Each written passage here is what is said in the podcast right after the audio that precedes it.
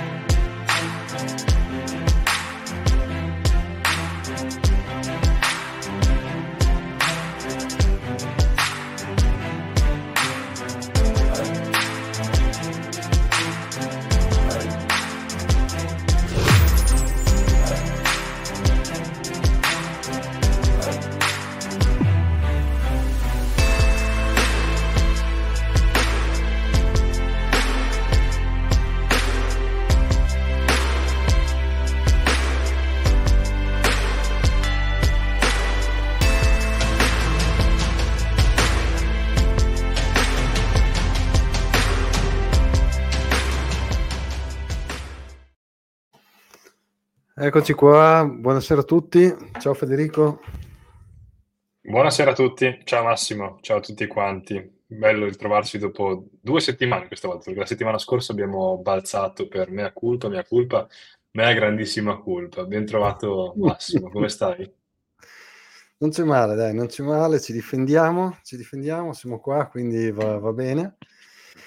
E sì, la settimana scorsa abbiamo saltato, quindi ho visto anche dei, dei pianti su Twitter, quindi ci fa... Eh, la, la, l'amico, l'amico Cypher Gatto, sì, gli, gli, ho promesso di fare lobbying eh, al governo per, cercando di muovere tutti, tutti, i massimi sistemi per far approvare un bonus psicologo per chi ha dovuto eh, soffrire l'assenza della Monday Live della settimana scorsa, che su, su Twitter c'erano grosse lamentele. Grazie, fa, fa piacere, vuol dire che qualcuno ci tiene veramente a questa live e, e, ci fa piacere. Tra l'altro anche questa volta io sono in trasferta con strumenti di fortuna, quindi spero che vada tutto bene. Federico per punizione 100 sats a testa. Bah, Beh, dipende quanto sono gli ascoltatori. Quando, quando, quando, vedo, quando vedo, quanti views, views, ci sono, vedo se, se vanno bene 100 sats a testa o meno. Bene, bene, bene. Quindi oggi parleremo un po' di, di affari americani vari, come abbiamo già fatto altre volte, questa volta è interessante. E, ehm, eh, no, volevo parlare due minuti di, eh, giusto per attendere intanto che arrivano, arrivano gli utenti. Avevo mh, qualche, no, oggi è stato, qualche giorno fa l'ho scritto, ma oggi è uscito l'articolo sul Substack che gestisco riguardante eh, il, il POS. il POS integrato dentro, dentro Sats Mobile, il bot Telegram. E quindi eh, è interessante per me anche avere del, del feedback da parte di, eh, dei lettori che magari lo vanno anche a provare, perché dentro l'articolo trovate anche un po' di, insomma, tutti i riferimenti, come, come si usa, qualche schermata, sono interessato ad avere qualche, qualche feedback. Eh, è lo stesso progettino che abbiamo, ehm, stiamo proponendo anche a Neuchâtel, quindi con un, con un nome diverso, ma sempre la stessa cosa e quindi ho già ricevuto abbastanza feedback, eh, ho visto che c'è un, eh, ci sono già un discreto numero di utenti che lo sta utilizzando, mi fa, mi fa piacere. E qua intanto vedo nei commenti che ci sono i commenti più... Sul sito dell'ADE c'è un modulo da compilare per il rimborso di mancata trasmissione. Siamo, siamo noi che dobbiamo pagare. La, Sarebbe la prima volta in cui l'Agenzia delle Entrate è veramente così tanto efficiente che nel giro di una settimana mette già il modulo online per la richiesta di rimborso. No, in realtà magari il modulo online ci vuole anche poco, il problema poi è l'arrivo effettivo del rimborso, ma sempre ADR ci dice che è già stato ricevuto il primo rimborso, quindi vedi c'è stata, c'è stata anche eh, efficienza da parte del, dell'Agenzia delle Entrate. Grazie ai vostri soldi venite, venite, rimborsati per la mancanza delle nostre live. No, chiaramente sono minchiate perché si fosse appena connesso, stiamo banalmente dicendo bagionate. Allora, di cosa, di cosa parliamo oggi, Federico? Dai, vuoi introdurre un attimo l'argomento? Introduciamo un po' la, la situazione sempre sempre cose, capitano sempre alcune cose un po', un po ridicole, andiamo a parlarne. E chiediamo anche a tutti gli ascoltatori se appunto di dire la loro, di commentare, di eh, intervenire, perché insomma questo fa anche la puntata più interattiva, più interessante. Mm, ti lascio la parola. Fate domande, eh, pigiate like, che magari ci arriva qualche visualizza- visualizzazione in più, ci fa, ci fa solo piacere. Se, insomma, se continuate a seguirci, eh, è un modo per, per, sostenerci anche. Rispondo prima di partire a, a introdurre l'argomento a Federico che scrive: È vero che il figlio della Lagarde è short su Bitcoin a 40.000 dollari? Eh, non so di questa cosa, non ho letto di eventuali, di eventuali, posizioni short, però aveva dichiarato in passato la Lagarde, immagino Federico lo sappia se fa questo commento, eh, il figlio della Lagarde aveva dichiarato, cioè, o meglio, la Lagarde aveva dichiarato in passato che suo figlio aveva perso eh, dei soldi facendo trading con, con Bitcoin o utilizzando Bitcoin. Quindi questo, naturalmente questo non era altro che un ennesimo pretesto per poter attaccare Bitcoin e dire, e dire che Bitcoin è sicuro, perché mio figlio è stato stupido e, e ci, ha messo, ci, ha messo, dei soldi. E tu pensi mai che, che, che beh, mai andare mai short andare pensa, che contra, pensa che contrappasso il figlio del banchiere centrale che, che investe su Bitcoin. Ah, amico mio, meraviglioso, splendido, spettacolare. È un contrappasso meraviglioso. Comunque, introduciamo pure l'argomento di oggi che in linea con l'introduzione di questa puntata comunque dovrebbe portare a qualche sorriso, per, più che altro dal punto di vista ironico, perché in realtà si parla sempre di eh, circonvenzione di incapaci di fatto e, e, e distrazione delle grandi masse sostanzialmente. Eh, io ho voluto porre l'attenzione nell'ultimo articolo che ho scritto per Bitcoin Train che è stato pubblicato sabato su un annuncio a reti unificate, su no, no, annuncio a reti unificate no, è un modo di dire, ma un, un, video effettivamente che è stato pubblicato su tutti i social del Presidente degli Stati Uniti, proprio l'account ufficiale POTUS, eh, President of the United, of the United, of the United States, eh, dove Biden eh, si parla alla nazione qualche ora prima della 58esima edizione del Super Bowl, che è una delle degli eventi sportivi più seguiti al mondo, naturalmente seguitissimo eh, negli Stati Uniti. Immagino tu, Massimo, che avrai, come dire, eh, seguito da vicino la presenza di Taylor Swift eh, sugli, spalsi, sugli spalti del, del, Super Bowl. non me la potevo documentato fino alla fine. Assolutamente. No, detto, ho visto che c'è stata polemica perché ci sono state troppe inquadrature a Taylor Swift anziché alla partita effettiva durante il Super Bowl che avete.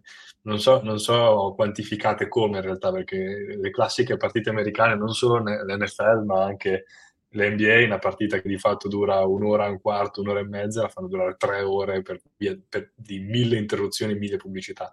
Ci avevano messo dentro pure Taylor Swift, che apparentemente è fidanzata con un giocatore. Eh, però, di là di questa parentesi di gossip, na- eh? apparentemente. Ma lo so, sto, sto alle, alle, testate di gossip mondiali che parlano di sti relazioni, esatto, parlano di sti relazioni come se fosse più importante de, della guerra tra Russia e Ucraina, probabilmente, però vabbè, questa, questa, è un'altra storia. Ehm, detto ciò, eh, questo per dire che cosa? Che appunto il Super Bowl eh, è un evento estremamente popolare, non siamo certo noi dovrebbero, dovrebbero dire, probabilmente tra, tra, i nostri ascoltatori ci sono persone ben più esperte, sicuramente del sottoscritto, non so se, se di Massimo, di, di, di football.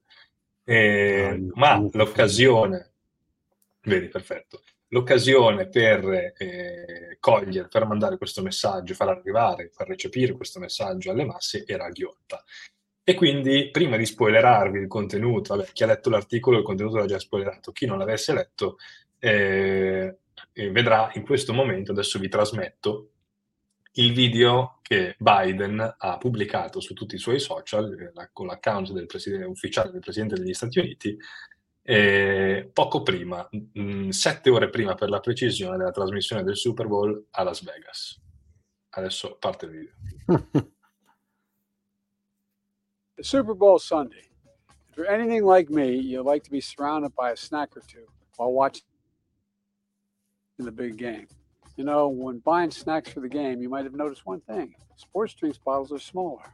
A bag of chips has fewer chips. But they're still charging it just as much. And as an ice cream lover, what makes me the most angry is that ice cream cartons have actually shrunk in size, but not in price. I've had enough of what they call shrinkflation. It's a ripoff. Some companies are trying to pull a fast one by shrinking the products little by little and hoping you won't notice. Give me a break. The American public is tired of being played for suckers. I'm calling on companies to put a stop to this.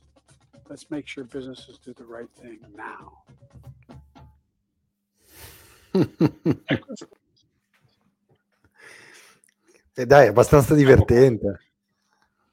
Abbastanza divertente. Adesso poi faremo una veloce traduzione per quei pochi, immagino, di voi che non masticano bene l'inglese. E noterei prima di tutto, prima di ogni commento nel merito, un paio di cose. A parte la, la location stile cinema privato, molto molto carina, con Tiden bello seduto spapparanzato su questi divani, che legge palesemente, insomma, legge palesemente quello che c'è scritto davanti, evidentemente non è in grado di fare un, un discorso, ma lui, come immagino anche Trump, eh, non penso che abbiano tutte queste capacità di, di mettere insieme un discorso bello sensato alla, alla, all'età che, alla veneranda età che si portano dietro, e, e, poi su un video di un minuto e mezzo, questa è la cosa più, più, più divertente secondo me, non so se avete notato, ci saranno qualcosa come 15-20 tagli nel video eh, per cercare di rendere no, il, il, discorso fluido e il video fruibile, il video veloce, perché evidentemente fare un video chiaro di un minuto e mezzo in cui si dicono le cose velocemente è un'impresa abbastanza titanica per il signor, per il signor Biden. Però al di là di questo, no? Classica, classico, classico set molto scenico con eh, il pacchettino di patatine, la bibita, cose, eh, signore e signori, oggi guardere, guarderemo tutti insieme il, il, Super Bowl. Porca miseria, se c'è una cosa che mi fa arrabbiare è che i pacchetti di patatine si sono ristretti, ci sono meno patatine dentro, ma il prezzo è uguale. E da amante del, del, del gelato mi sono reso conto che allo stesso prezzo ne, sono, sono diminuite le confezioni del gelato al grocery store, al, al, al supermercato. Eh, e quindi lui dice letteralmente, adesso vi, vi, vi, tiro fuori la citazione precisa per non dire stupidaggini, lui dice eh, ne ho abbastanza di quella che chiamiamo shrinkflation, è una fregatura. Alcune aziende stanno cercando di rimpicciolire i prodotti poco alla volta, sperando che non ve ne accorgiate. Give me a break, dice tipo, non fatemi arrabbiare. Il pubblico americano è stanco di essere preso per i fondelli. Chiedo alle aziende di porre fine a questa situazione. Facciamo in modo che le aziende facciano la cosa giusta. Ora, um, um, primo commento, un primo commento uh, da fare. È veramente, a mio avviso, un, un passo, come dire, è, un, è, un, è una mossa sporca è una mossa sporca da fare in un momento in cui c'è una attenzione mediatica gigantesca e, e, che veicola palesemente un messaggio molto molto molto fuorviante. Per questo è una mossa sporca. Cioè approfitti del fatto che in quel momento lì c'è un'attenzione gigantesca per dire a tutti gli effetti una bugia. Poi lo sappiamo, non è che questa cosa stupisca, insomma, i governi fanno questo un giorno sì e l'altro pure eh, ed è un semplice strumento di, eh, di propaganda.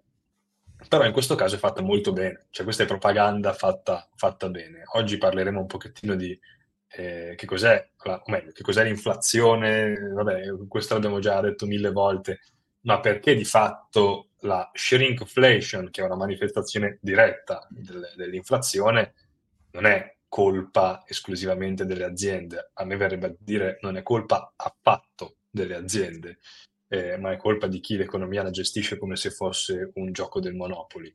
E, ehm, in particolare in questo caso eh, una mossa di questo tipo pur, pur, semplicemente portata a dire voi aziende state giocando, state giocando sporco e cercate di fregare il consumatore nel giorno in cui probabilmente il consumismo americano è alle, alle, alle stelle, mi sembra proprio una mossa da, da Unione Sovietica, cioè la patria della, della, libertà e del capitalismo, per quello che in teoria doveva essere secondo la Costituzione americana, va a puntare il dito contro i produttori perché, perché loro hanno alzato i prezzi, non ce l'hanno detto, hanno addirittura fatto un, un inganno diminuendo le dimensioni e lasciando allo stesso livello eh, i prezzi. Tu come hai visto questo video, Max? Cioè, come ti sembra? È Beh, un, bel, un bel produttino di propaganda.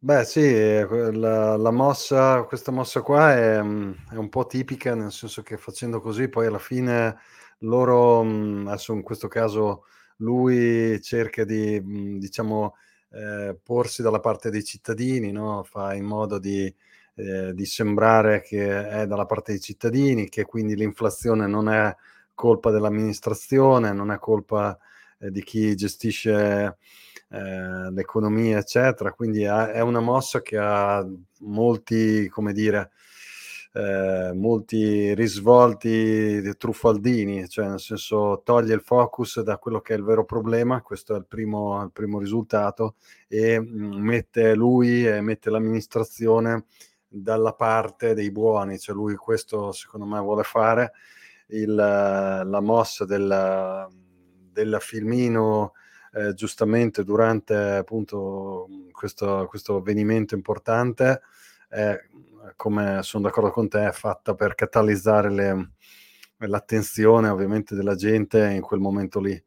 Eh, quindi sì, credo, credo che mh, avesse fatto una mossa simile, se non mi sbaglio, correggimi se sbaglio, anche la, la Meloni, no? Aveva fatto anche lei, eh, non aveva detto anche lei che, eh, vabbè, non, non, non, non shrinkflation, ma aveva detto anche lei che ehm, è colpa delle, delle aziende, no? Che eh, c'è un aumento dei prezzi, eh, mi sembrava di, mi sembra di aver... Uh, cioè, è, è, una mossa è possibile, che... non, non, non, non, mi ricordo sinceramente quando lo avesse detto, però insomma, se, se, esistesse una dichiarazione di questo tipo non mi sorprenderebbe affatto. La Meloni fa parte di quella che viene chiamata la destra sociale, cioè quella, quell'area della destra che pensa che comunque lo Stato debba avere un ruolo eh, fondamentale nella vita delle, dei, dei, dei, cittadini, che i cittadini siano praticamente asset dello Stato. Quindi non mi sorprenderebbe affatto, cioè la fascia di, eh, dire, la, l'area di pensiero è abbastanza simile, anche se appartengono a due aree dell'emisfero politico diverso. È una mossa comunque quella lì di, di buttarla su quei, su quei casi lì, è una mossa secondo me abbastanza tipica, nel senso adesso al di là della, eh, soprattutto il concetto che il, l'inflazione possa essere determinata dall'imprenditore cattivo che aumenta i prezzi. Quello lì è un po', mm-hmm. è un po una mossa abbastanza, eh, come dire, trita e ritrita. Cosa, per, cosa peraltro che era scritta su tutti i giornali quando è iniziata a salire significativamente l'inflazione dopo il Covid.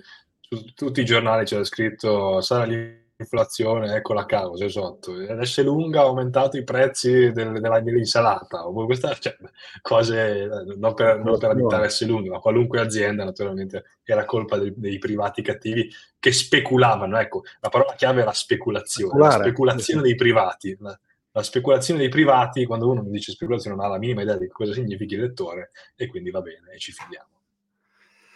Sì, Comunque, abbastanza sì, classico. Sostanzialmente.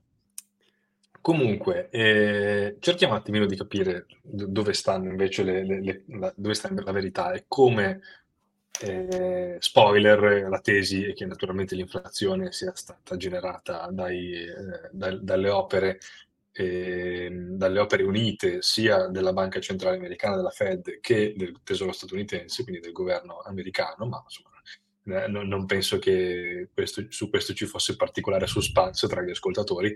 Eh, adesso capiamo forse il come si è arrivati a questo, a questo risultato. Ehm, partendo prima da una precisazione doverosa, nel senso che questa cosa l'avevamo detta già anche altre volte, eh, inflazione in sé per sé non significa quello che, che, oggi tutti considerano inflazione, cioè l'aumento dei prezzi. E, il, il, termine originale inflazione, su questo, questo non mi stancherò mai di dirlo perché, tengo, perché è un, un'opera di distrazione di masse anche quello di considerare, sbagli, considerare il concetto di inflazione ciò che l'inflazione non è. Il concetto di inflazione deriva dal latino inflatio, cioè inflare, quello che soffiare letteralmente, e avevo scritto una volta la metafora del palloncino, inflare quando si soffia l'aria all'interno di un palloncino, l'atto di inflare significa soffiare, quindi l'atto del soffiare. il palloncino che si gonfia, che diventa più grande, è la conseguenza dell'atto di inflare, cioè se io soffio, allora il palloncino si gonfia. E la stessa cosa vale per l'economia. Se io inflaziono il mercato, cioè se io emetto soldi, se io stampo soldi, allora la conseguenza è l'aumento dei prezzi. Eh, il termine, eh, il significato originale del termine inflazione, proprio dalla sua etimologia, significa l'atto della stampa di, di denaro, l'atto della creazione di nuovo denaro dal nulla. La conseguenza è l'aumento di prezzi. Eh, oggi invece si, si intende... Qui, fai bene questo qui a specificarlo perché effettivamente nella testa delle persone eh, l'inflazione è, vista come l'aumento dei prezzi, eh, quando invece, come dici tu, quella lì è la conseguenza. Eh, del... Ma non solo nella testa delle persone, cioè del, del, del lettore generale o del cittadino generale, gli economisti ne parlano così, i professori ne parlano così, gli esperti ne parlano così. Le, le, le, i, dati, cioè insomma, gli studi, eh, il CPI, Consumer Price Inflation, cioè l'indice, l'indice ufficiale per misurare l'aumento dei prezzi americano, si chiama appunto CPI, Consumer Price Inflation, eh, è, l'inflazione è sinonimo al giorno d'oggi nella testa di chiunque, non solo cittadini comuni, ma chiunque, professori, università, eh, conoscenza comune, eh, esperti statistici, è sinonimo di aumento dei prezzi, ma l'origine del termine non significa aumento dei prezzi. L'origine, l'origine del termine inflazione è l'atto di creare denaro, poi l'aumento dei prezzi è la sua conseguenza. Eh, questo naturalmente sposta, come dire, è anche un modo un po' subdolo di spostare le responsabilità, perché appunto se tu come inflazione indichi, eh, se tu come inflazione intendi con il termine inflazione l'aumento del prezzo, allora puoi anche dire ma chi è la, di chi è la se uno non sa come funziona il sistema economico, puoi anche dire di chi è la colpa dell'inflazione dell'azienda che aumenta il prezzo e di quel cartello che tiene i prezzi alti o che li ha fatti, li ha fatti aumentare, eccetera, eccetera. Se invece tu mantieni il significato originale, non è che ci siano tante alternative per dire di chi sia colpa l'inflazione, c'è, c'è solo un'autorità in grado di creare denaro dal nulla, della banca centrale, e di conseguenza la responsabilità non può che essere esclusivamente della banca centrale. Sì, è quella narrativa che fa dire... comodo, è quella narrativa che fa comodo a chi, a chi sta, sta, lì a, ad amministrare, chiaramente, ed è per quello che lui la mette in quei termini come fanno in diversi. Infatti c'è Federico che commenta, prima di leggere Mises l'inflazione era un mistero, in generale l'economia austriaca io credo che sia fondamentale l'analisi praticamente dell'interazione, de, dell'interazione degli individui ed è economia. L'economia alla fine è una branca della sociologia, secondo me, quindi eh, ti spiega esattamente queste cose, queste dinamiche, come si scatenano ed è, ed è meraviglioso. Eh, sempre Federico chiede quanti trilioni hanno creato con il Covid e adesso è proprio quello che spieghiamo, cioè ciò che è esattamente la, la seconda parte, questa, questa la, la, parte successiva della nostra diretta, capire quanti soldi sono stati creati in reazione alle, alle, alla pandemia eh, che hanno poi portato come conseguenza al, all'aumento dei prezzi che viene eh, erroneamente definito inflazione. Presente il meme, il meme di Homer che poi è seduto sul, sul divano, si, si, fuma il sigaro e dice tutti, tutti, sbagliano tranne me.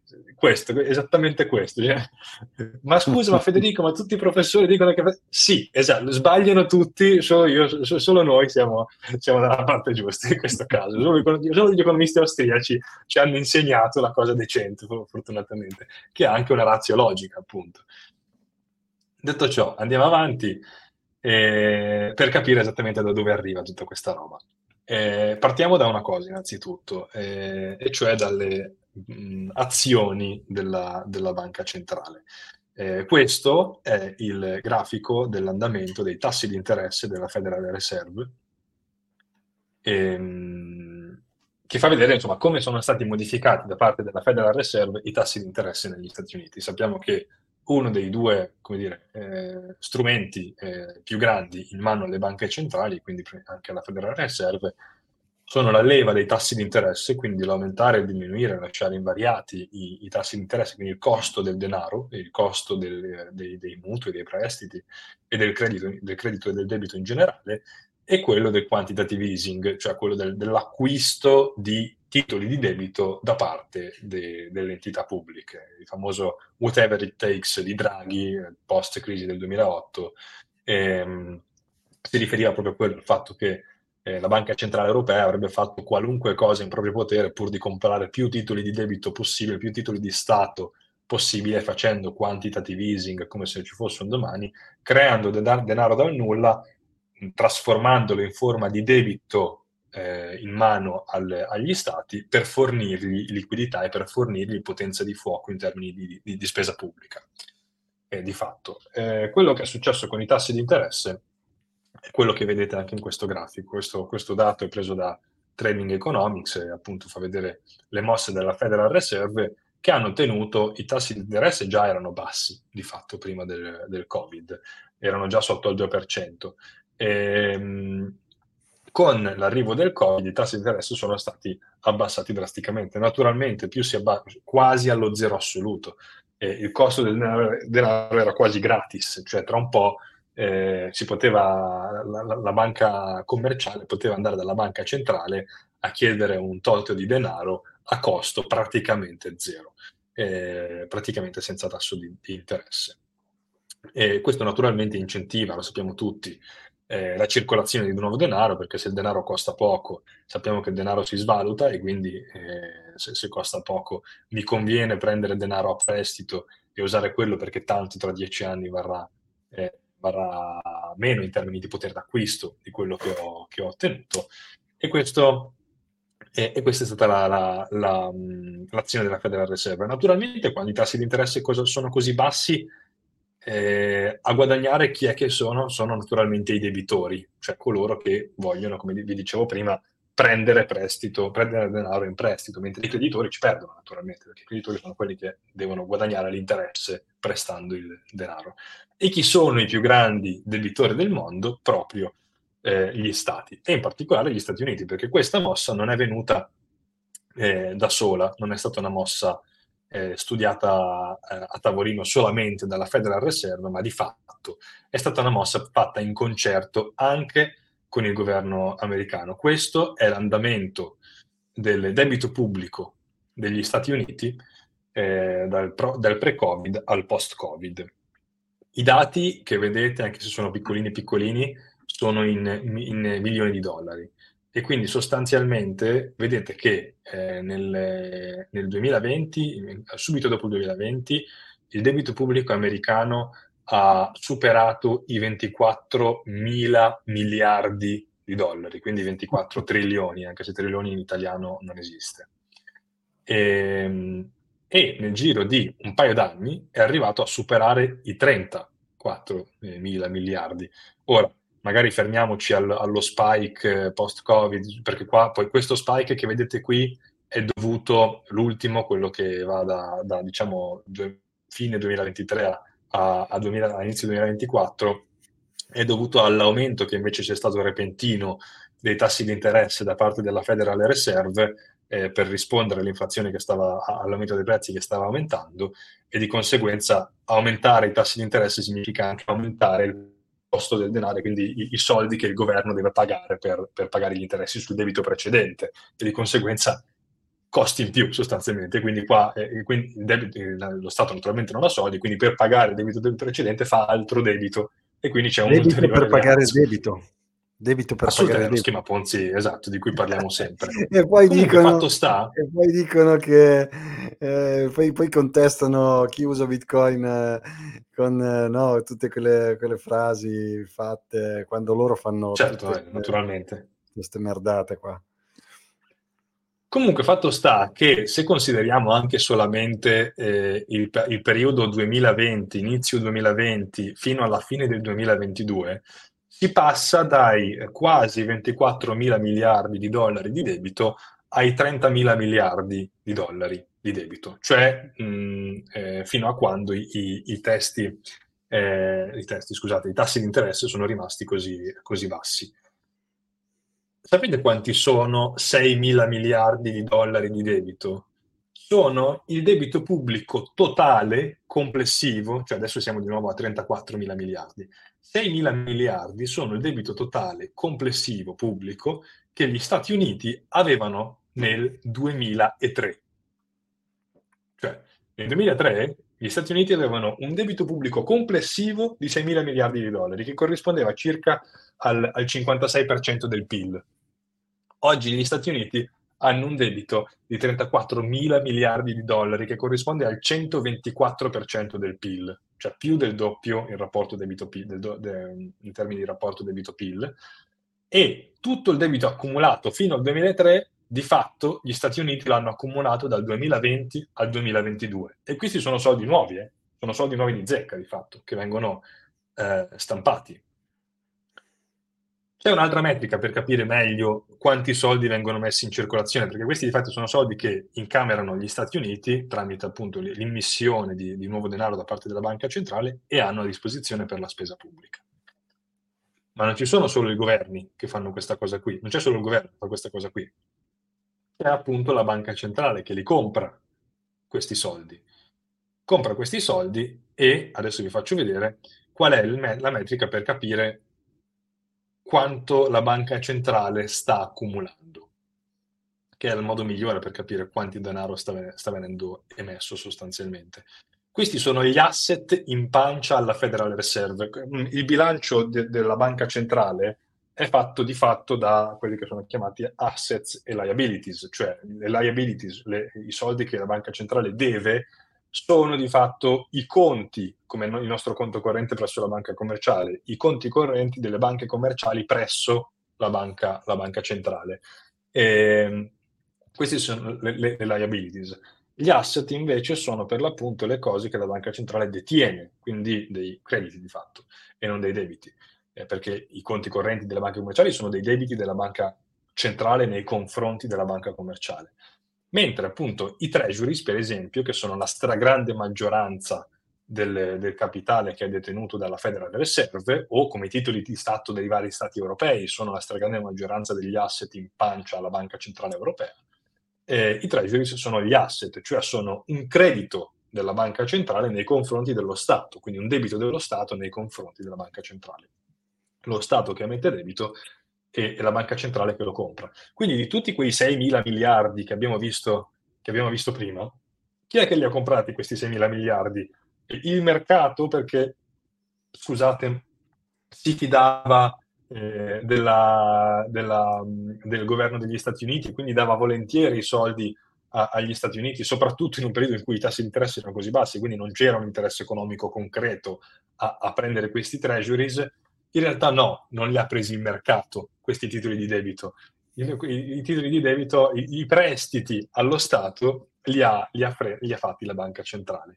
La Federal Reserve ha fatto passare la totalità dei suoi asset, che di nuovo la stragrandissima maggioranza, eh, non so le cifre, ma secondo me siamo ben oltre il 90%, eh, degli asset della banca centrale sono i titoli di Stato americani, eh, in questo caso, quindi quelli dei treasuries, sono passati dai 4 mil, dai 4 miliardi, a, 4 mila miliardi scusate, a gennaio 2020 agli oltre 8 mila miliardi di gennaio 2023. Sostanzialmente in tre anni sono eh, più che duplicati gli asset in pancia alla Federal Reserve. Sono soldi che sono stati tutti comprati, eh, tutti finanziati dalla, dalla, banca centrale e di conseguenza sappiamo che quando la banca centrale compra non ha bisogno di aver guadagnato da qualche parte, la banca centrale ha i soldi digitandoli sul numerino perché è il suo ruolo. Quindi questi di fatto sono soldi creati dal niente, che sono stati emessi per finanziare la spesa pubblica americana. Adesso piano piano, come vedete, stanno, stanno diminuendo, ma restano sui livelli che sono praticamente Quindi, il doppio di quelli che erano nel, nel pre-Covid. Scusa, per ricapitolare, eh, la, mm, quindi la, la, la, banca centrale acquista questi titoli di debito, giusto? Esattamente. E quindi se li mette in pancia e sostanzialmente eh, acquisisce debito alla fine. La banca centrale acquisisce il debito degli Stati Uniti, quindi per la banca centrale è un credito, perché la banca centrale ha dato un prestito di eh, tot, un 500 miliardi per dire, in varie tranche naturalmente, eh, però avete visto quant'è verticale la curva? Questi sono 4 mila miliardi dati nel giro di un annetto che poi sono diventati, sono rimasti quelli. E, ehm, e quindi da, da, quel momento la, banca, la, la Federal Reserve ha degli asset, cioè ha dei crediti nei confronti dello Stato e lo Stato è debitore della banca centrale in teoria, ma sono tutti dei giochi di, gi- di giro alla fine sostanzialmente. Infatti, che tutte... la, non, è se, non, è che se, il Ministero del Tesoro statunitense non ha più soldi per pagare la banca, la banca centrale, la banca centrale dice ah, adesso vi facciamo fallire, perché se fallisce il Ministero del Tesoro fallisce pure la banca centrale e quindi ci sarà un rinnovo del, del, debito e la banca centrale che comprerà altro debito per far pagare il debito precedente e aumentare ulteriormente lo schema Ponte. Eh, questi sono numeri per far capire come funziona grosso modo il gioco di circolo de, de la, de del sistema Fiat. Però eh, non è come se tu Massimo mi presti i soldi e io non sono capace di, di prestarmi, di, di, di, ridarteli, allora tu hai capacità infinita di stampare soldi per darmi i soldi di modo che io ti potessi pre- dare i soldi del prestito precedente. Non funziona così nella vita reale.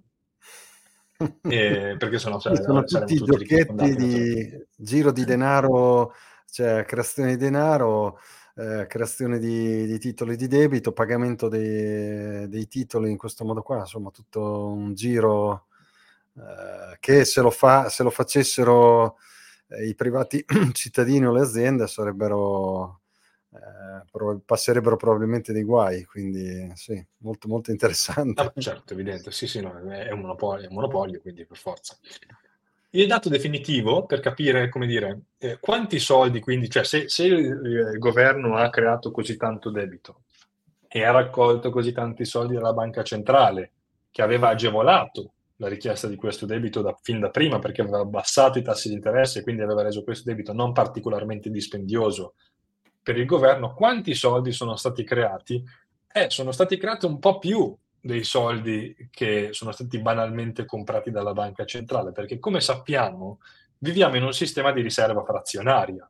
E quindi quando la banca centrale compra degli asset, il governo compra degli asset e mette eh, soldi presso conti correnti determinate entità per fare acquisti o per pubbliche, cose del genere, le banche operano in regime di riserva frazionaria e abbiamo spiegato mille volte come riserva frazionaria funziona. Quindi questo effetto di creazione di nuova moneta ha di fatto un, un effetto moltiplicatore. Quanta moneta quindi è stata creata nel tempo? Uno dei modi, in quel periodo nello specifico, uno dei modi per capirlo è guardare eh, il dato M1, cioè la, eh, il dato che misura la quantità di denaro, in questo caso dollari, in circolazione nel, nei depositi eh, in termini quindi di conti correnti e di banconote. Eh, l'M1, il dato M1 ricopre appunto la misurazione della quantità di depositi bancari e di banconote in circolazione. Beh, da questo dato si vede che l'effetto moltiplicatore effettivamente c'è stato, perché prima del Covid circolavano meno di 5 mila miliardi di dollari nell'economia americana, ripeto, solo in termini di depositi bancari e banconote, senza considerare tutto il resto. E a inizio 2022 questi miliardi sono diventati 20.000, 20.000 miliardi di dollari, cioè i dollari in circolazione M1 negli Stati Uniti nel giro di due anni sono quadruplicati. Quadruplicati.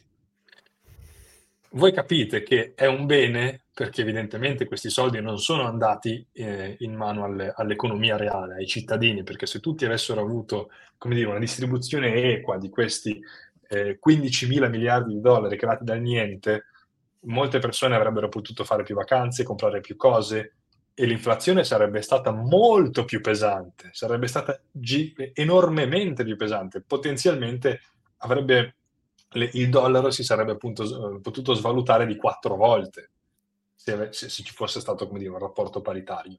Ma naturalmente gran parte di questi soldi sono andati in, in, eh, dentro alle istituzioni finanziarie che hanno potuto investire nell'azionario. Una piccola parte di questi soldi sono finiti in quelle che negli Stati Uniti chiamano, in quella misura che negli Stati Uniti chiamano helicopter money, cioè hanno fatto alcune misure di assistenza, eh, hanno provato alcune misure di assistenza sociale in cui venivano proprio versati direttamente i soldi sui conti correnti delle persone, una, una cifra minima, e questo, solo questo, ha portato a un'inflazione eh, che era seguente, cioè più o meno eh, inflazione. Di nuovo, anche qui potremmo aprire um, una, una, una, parentesi che dura altre sette dirette. Eh, l'inflazione, cioè in realtà l'aumento dei prezzi negli Stati Uniti viene misurato tramite il CPI, il Consumer Price Inflation, che è un indice totalmente truccato, è un indice che no, non dà la cifra reale eh, dell'inflazione, basti pensare che quando un prodotto viene comprato troppo poco, quindi magari c'è un prodotto che, il cui costo è aumentato eccessivamente, eh, che ne so, mm, la carta igienica negli Stati Uniti, eh, immagino, durante, durante, il Covid, con tutti che correvano a prendere la carta igienica. In realtà questo forse era in Inghilterra, però è giusto per, per, per l'esempio, per lo scopo dell'esempio. Eh, eh un, un, prodotto viene, eh, viene, comprato troppo, di conseguenza eh, meno gente lo compra. No, la carta igienica in realtà è un bene di consumo, quindi dovrebbe... Vabbè, una bistecca, facciamo l'esempio di una bistecca una bistecca costa troppo, eh, il prezzo aumenta troppo, meno persone la comprano, ci sono più persone che comprano anziché la bistecca, la, boh, la bistecca di seitan, che costa meno, faccio un esempio stupido, e, ehm, e di conseguenza le, persone iniziano a comprare un po' meno, tante persone iniziano a comprare non più la bistecca reale, ma la bistecca di seitan. Che cosa succede? Chi fa l'indice dice, no, c'è meno gente che compra la bistecca, quindi togliamo la bistecca dal, dal paniere di beni con il quale calcoliamo l'indice dell'inflazione, dell'aumento dei prezzi, e mettiamoci la bistecca di Satan. Naturalmente è ovvio che se la bistecca costava 10 dollari e la bistecca di Satan ne costa 5, l'inflazione non viene, non viene misurata, anzi forse viene misurata la deflazione in, eh, in questo caso. Se la bistecca di Satan inizialmente costava 5 e poi 10, e viene introdotta, eh, scusate, se la bistecca reale costava 5 e poi 10 e viene tolta dal paniere al cui posto viene inserita la bistecca di seitan che costa 5, il prezzo è identico, cioè non esiste né inflazione né deflazione. Questo è naturalmente un modo totalmente, come dire, arbitrario di calcolare l'aumento dei prezzi che non è in, in alcun modo eh, indicativo. Però, pur stando ai dati ufficiali, l'inflazione ha approcciato praticamente il 10% nel giro, nel giro di, eh, di, due, di due anni. E quindi verrebbe da dire, no? giusto per chiudere eh, il discorso, poi commentiamo, rispondiamo ai, ai vari commenti. Ehm, dove sta qui l'origine eh, del, dell'inflazione sta, o, o, di quella che Biden chiama la, la shrinkflation in questo caso? Sta nelle aziende cattive che hanno eh, voluto diminuire le dimensioni del pacchetto di patatine o del, o del contenitore del gelato o sta forse in una politica mh, mirata esclusivamente a comprarsi voti per eh, avere una quantità di liquidità mostruosa a disposizione per fare appunto helicopter money o programmi di, o programmi di che non so, inclusione sociale, come la chiamano loro, o qualunque altra cosa, per mantenere l'economia e mantenere nella bolla diciamo, l'economia durante un periodo in cui hanno deciso eh, dire, selettivamente di chiudere vari settori dell'economia. Ehm, secondo me la risposta dopo questi dati è abbastanza evidente perché quando immetti più banconote, virtualmente parlando, quando immetti più denaro nell'economia, come sappiamo il valore di tutto l'altro denaro, di tutto il denaro, di tutto il resto della valuta diminuisce e, e, di conseguenza incentiva gli individui a, e le famiglie e le imprese a comprare di più, a investire di più. E di conseguenza però in un momento in cui l'economia è ferma, in cui l'economia non cresce e aumenti la domanda, perché fai queste misure qui, eh, nel momento in cui aumenti la domanda ma l'economia non sta crescendo in modo omogeneo, a quel punto eh, è naturale che il prezzo cresca, perché le aziende non sono in grado di produrre, eh, un, di, di, stare al passo ecco, con la domanda e quindi di aumentare la produzione, mantenendo di conseguenza i prezzi eh, in equilibrio sono costrette o ad aumentare i prezzi o a mantenere le, eh, i prezzi uguali ma diminuire la quantità del prodotto, prodotto, scusate la ripetizione. Quindi sostanzialmente torniamo con il cerchio che si chiude, torniamo all'inizio, quel video era propaganda, la realtà secondo me sta da un'altra parte. Tra l'altro tutto quello che hai descritto prima riguardo lo stampaggio di denaro, eh, riguardo mh, mm, i titoli di debito, eccetera, eccetera, che tu hai fatto vedere sulla Fed, sugli Stati Uniti, eccetera, eh, eh, sono cose che accadono anche in Europa. Quindi eh, ovviamente, no, lo dico per gli ascoltatori, ovviamente tutto quello che abbiamo descritto adesso eh, sono cose che si possono, diciamo, fare copia e incolla anche in Europa, forse con dei eh, con delle cifre diverse, con degli impatti un po' diversi, ma tutto sommato parliamo delle stesse cose, delle stesse tecniche, no? Identiche, no. identiche. Ci sono alcune, come dire, differenze, eh, differenze direi formali di operatività tra Federal Reserve e Banca Centrale Europea. In fin dei conti l'operatività è assolutamente, assolutamente simile. Naturalmente la Banca Centrale Europea eh, si comporta in modo un po' diverso perché ha ha a che fare con eh, paesi indipendenti tra di loro, che hanno interessi diversi tra di loro, mentre la Federal Reserve si interfaccia solamente quando deve adottare questo tipo di decisioni con gli Stati Uniti, ehm, però questo in realtà non ferma la banca centrale da avere, da, dall'avere l'autonomia di cui gode e, e da, dalle decisioni totalmente indipendenti che prende. Indipendenti fino a un certo punto perché poi quando eh, gli Stati hanno bisogno di liquidità come se piovesse, mh, in qualche modo gli incentivi di banca centrale e stati che hanno bisogno di soldi si, si, si uniscono sempre. Invece, quando invece ci sono alcuni stati che per qualche ragione rientrano in sé perché non sono ancora messi male economicamente come altri, eh, tipo quelli che venivano definiti cosiddetti paesi frugali, eh, l'Olanda o, o, altri, o, altri, vari paesi che non volevano un'emissione di denaro così spietata negli ultimi, negli ultimi 15 anni, eh, quelli sono i paesi che si arrabbiano perché la banca centrale invece fa quantitative easing e, e compra e compra e compra esattamente come fa eh, la Federal Reserve negli Stati Uniti, quindi di fatto funzionano uguali. Molto bene, vogliamo guardare qualche, qualche um, commento, visto che ce n'erano alcuni. Um, sì. C'è questo, questo di Alessandro. Uh, se controlli il petrolio, controlli le nazioni, se controlli il cibo, controlli la popolazione, se controlli la moneta, controlli il mondo. Dice uh, Alessandro riguardo appunto Harry Kissinger. Che cosa ne pensi? Eh, Assolutamente. È, è, abbastanza, è abbastanza condivisibile. Cioè, non, non, so, non so quale, quale, commento onestamente dovrei fare, cioè se controlli il moneta controlli il mondo, è vero. E, e, e la, dire, la, la, successione, la catena degli incentivi che porta a questa, a questa affermazione è abbastanza evidente. Controllare la moneta significa godere della capacità per l'appunto di, eh, di emettere prestiti, eh, la capacità di emettere prestiti significa capacità di fornire liquidità, capacità di fornire liquidità significa capacità sostanzialmente di, di essere in grado di mm, eh, ricattare cioè, il, tuo, il, tuo, il, tuo, debitore e oggi viviamo in una società che sta andando sempre più verso eh, quella, quella, quello scenario, cioè oggi eh, viviamo in un mondo in cui le persone, tante persone, purtroppo, io ho anche esempi insomma, di, di conoscenti, che anziché risparmiare come un paio di generazioni fa per potersi costruire, che ne so, la casa, potersi costruire un, un proprio futuro, si indebita per andare in vacanza, apre, apre, il finanziamento per farsi la vacanzina cose di questo tipo.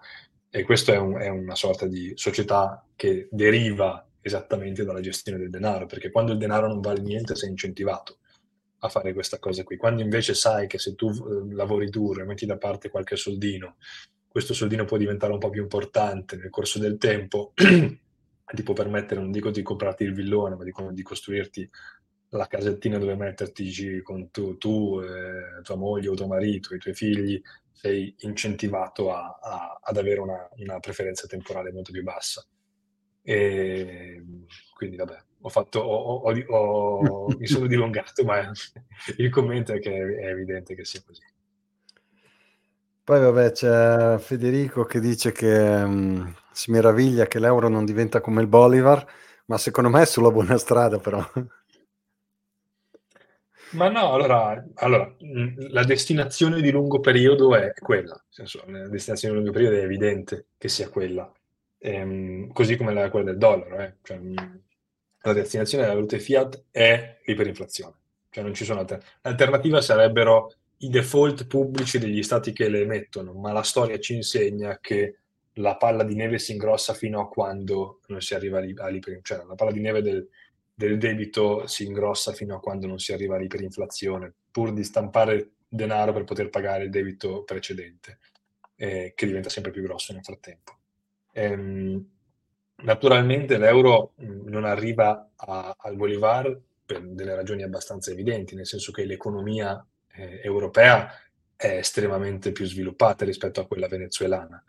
Eh, sono, la, la, produzione, il PIL europeo è imparagonabilmente più alto a quello venezuelano di conseguenza l'emissione di denaro eh, ha effetti molto più, mh, molto più pacati, molto più eh, diluiti, ecco, diluiti tra la popolazione, tra, tra, una ricchezza già tanto presente nella popolazione. Se tu invece metti una valanga di denaro gente alla, verso persone che non hanno niente, è, naturale che lì l'inflazione si fa sentire molto più velocemente e, e molto più insistentemente. Quindi è una questione di tempo. Eh, l'euro e il dollaro saranno, secondo me, rispettivamente la penultima e l'ultima valuta fiat ad andare in iperinflazione e non so e, e, non so quando succederà, potrebbe succedere tra dieci anni, potrebbe succedere tra vent'anni, potrebbe succedere tra cinque anni, non lo so, cinque anni non credo sinceramente, mm, però è evidente che hanno la data di scadenza. Lo scrive anche Alessandro qui, ha perfettamente ragione.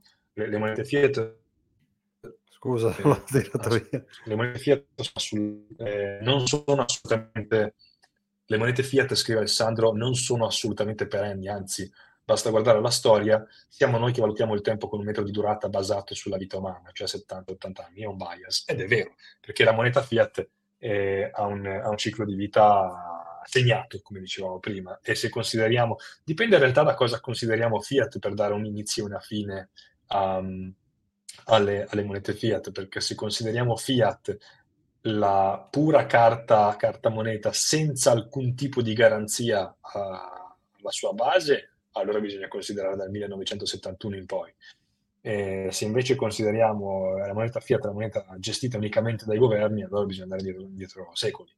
Eh, io la considererei quella proprio senza, come dire, il puro credito, il puro credito eh, gestito in monopolio dalle entità pubbliche, di conseguenza dal 1971 in poi. La moneta fiat, come la conosciamo oggi, ha di fatto eh, 30, 40, 53 anni di, di storia e, e, gran parte, la stragrande maggioranza delle monete fiat in circolazione nel mondo sono già collassate nell'iperinflazione. Eh, restano quelle più potenti, quelle in mano alle grandi potenze po- geopolitiche mondiali che hanno la, la capacità di distribuire eh, l'inflazione praticamente su tutto il mondo e non su un piccolo bacino di persone magari anche povere, appunto. Si faceva prima l'esempio del, del Bolivar ma di nuovo è semplicemente una questione di tempo e di volumi, eh, cosa che succederà, succederà, a tutti. Eh, dice un'altra cosa Alessandro nel suo, nel suo, commento prima che è interessante, e basta guardare, eh, dice siamo noi che valutiamo il tempo con un metro di durata basato sulla vita umana, 70-80 anni, ed è assolutamente vero perché la mia generazione, eh, per esempio quella è nata tra mm, metà anni 80 e metà anni 90, ehm, io arrivo alla fine più o meno di quella generazione, vive, come anche altre generazioni vicine alle mie, nella convinzione che siamo sempre vissuti in questo tipo di mondo. Facciamo un altro esempio, perché noi in realtà abbiamo anche vissuto, dire, la transizione al digitale, la, transizione, la Gen Z, come detto, i, i, post, i, nati post 2000, no? Cioè per loro non esiste il mondo analogico, per loro esiste esclusivamente il mondo digitale. Probabilmente sarebbe anche difficile immaginare un mondo diverso. La moneta fiat è quella, una parte della gente non ancora conosce come, come funziona la moneta, però vabbè, è, è, normale che ci sia questo tipo di, di economia, eh, la, non ci sono altri modi per gestire la moneta, perché quelli sempre sono stati in tutto il loro arco di vita, esattamente come le tecnologie, la comunicazione è sempre stata quella durante il loro arco di vita. Eh, cioè se io racconto a un ragazzo di 12 anni che una volta bisognava pagare 5 euro per mandare un'immagine perché c'era l'MMS o prima ancora bisognava mandare la cartolina e stiamo parlando di quanti anni fa, non mi ricordo, pochissimi, eh, scoppia il cervello. E que- questo bias è, è verissimo e secondo me sarà importante anche, dico, ho voluto sottolineare questa cosa, per l'adozione di Bitcoin, perché non dimentichiamoci che Bitcoin oggi eh, ha una quindicina d'anni, ha 15 anni, e adesso iniziano ad esserci i primi adolescenti la cui vita non esisteva senza Bitcoin, non, la cui vita è sempre stata con Bitcoin. Aspettiamo ancora qualche anno, ci saranno i ventenni che sono nati con Bitcoin e molto probabilmente moriranno con Bitcoin. Questa cosa potrebbe dare, secondo me, un boost a livello anche di, di consapevolezza, di fiducia, cioè anche se uno non studia bene a fondo che cosa significa Bitcoin, di una cosa che c'è sempre stata e di conseguenza è lo status quo, quindi va bene. E quindi anche molto, molto, molto meno scetticismo rispetto a una cosa che invece per, boom, per i boomer è considerata invece magari una cosa nuova, strana, tecnologica, che, che bene non capiscono. Quei pochi come te che invece sono, eh, hanno la curiosità di voler studiare, approfondire e poi divulgare, ma purtroppo siete, siete siamo una minoranza. Era interessante, poi andiamo verso la chiusura, anche diceva, c'era un commento, ah, Leonardo qua che diceva, adesso a parte l'obbligo delle lezioni di economia fin dall'elementare, ma diciamo che ecco... Ma no, una... l'obbligo no, l'obbligo. Facciamo le scuole private dove insegniamo la scuola economia austriaca, vediamo quanta gente... L'obbligo no, dai.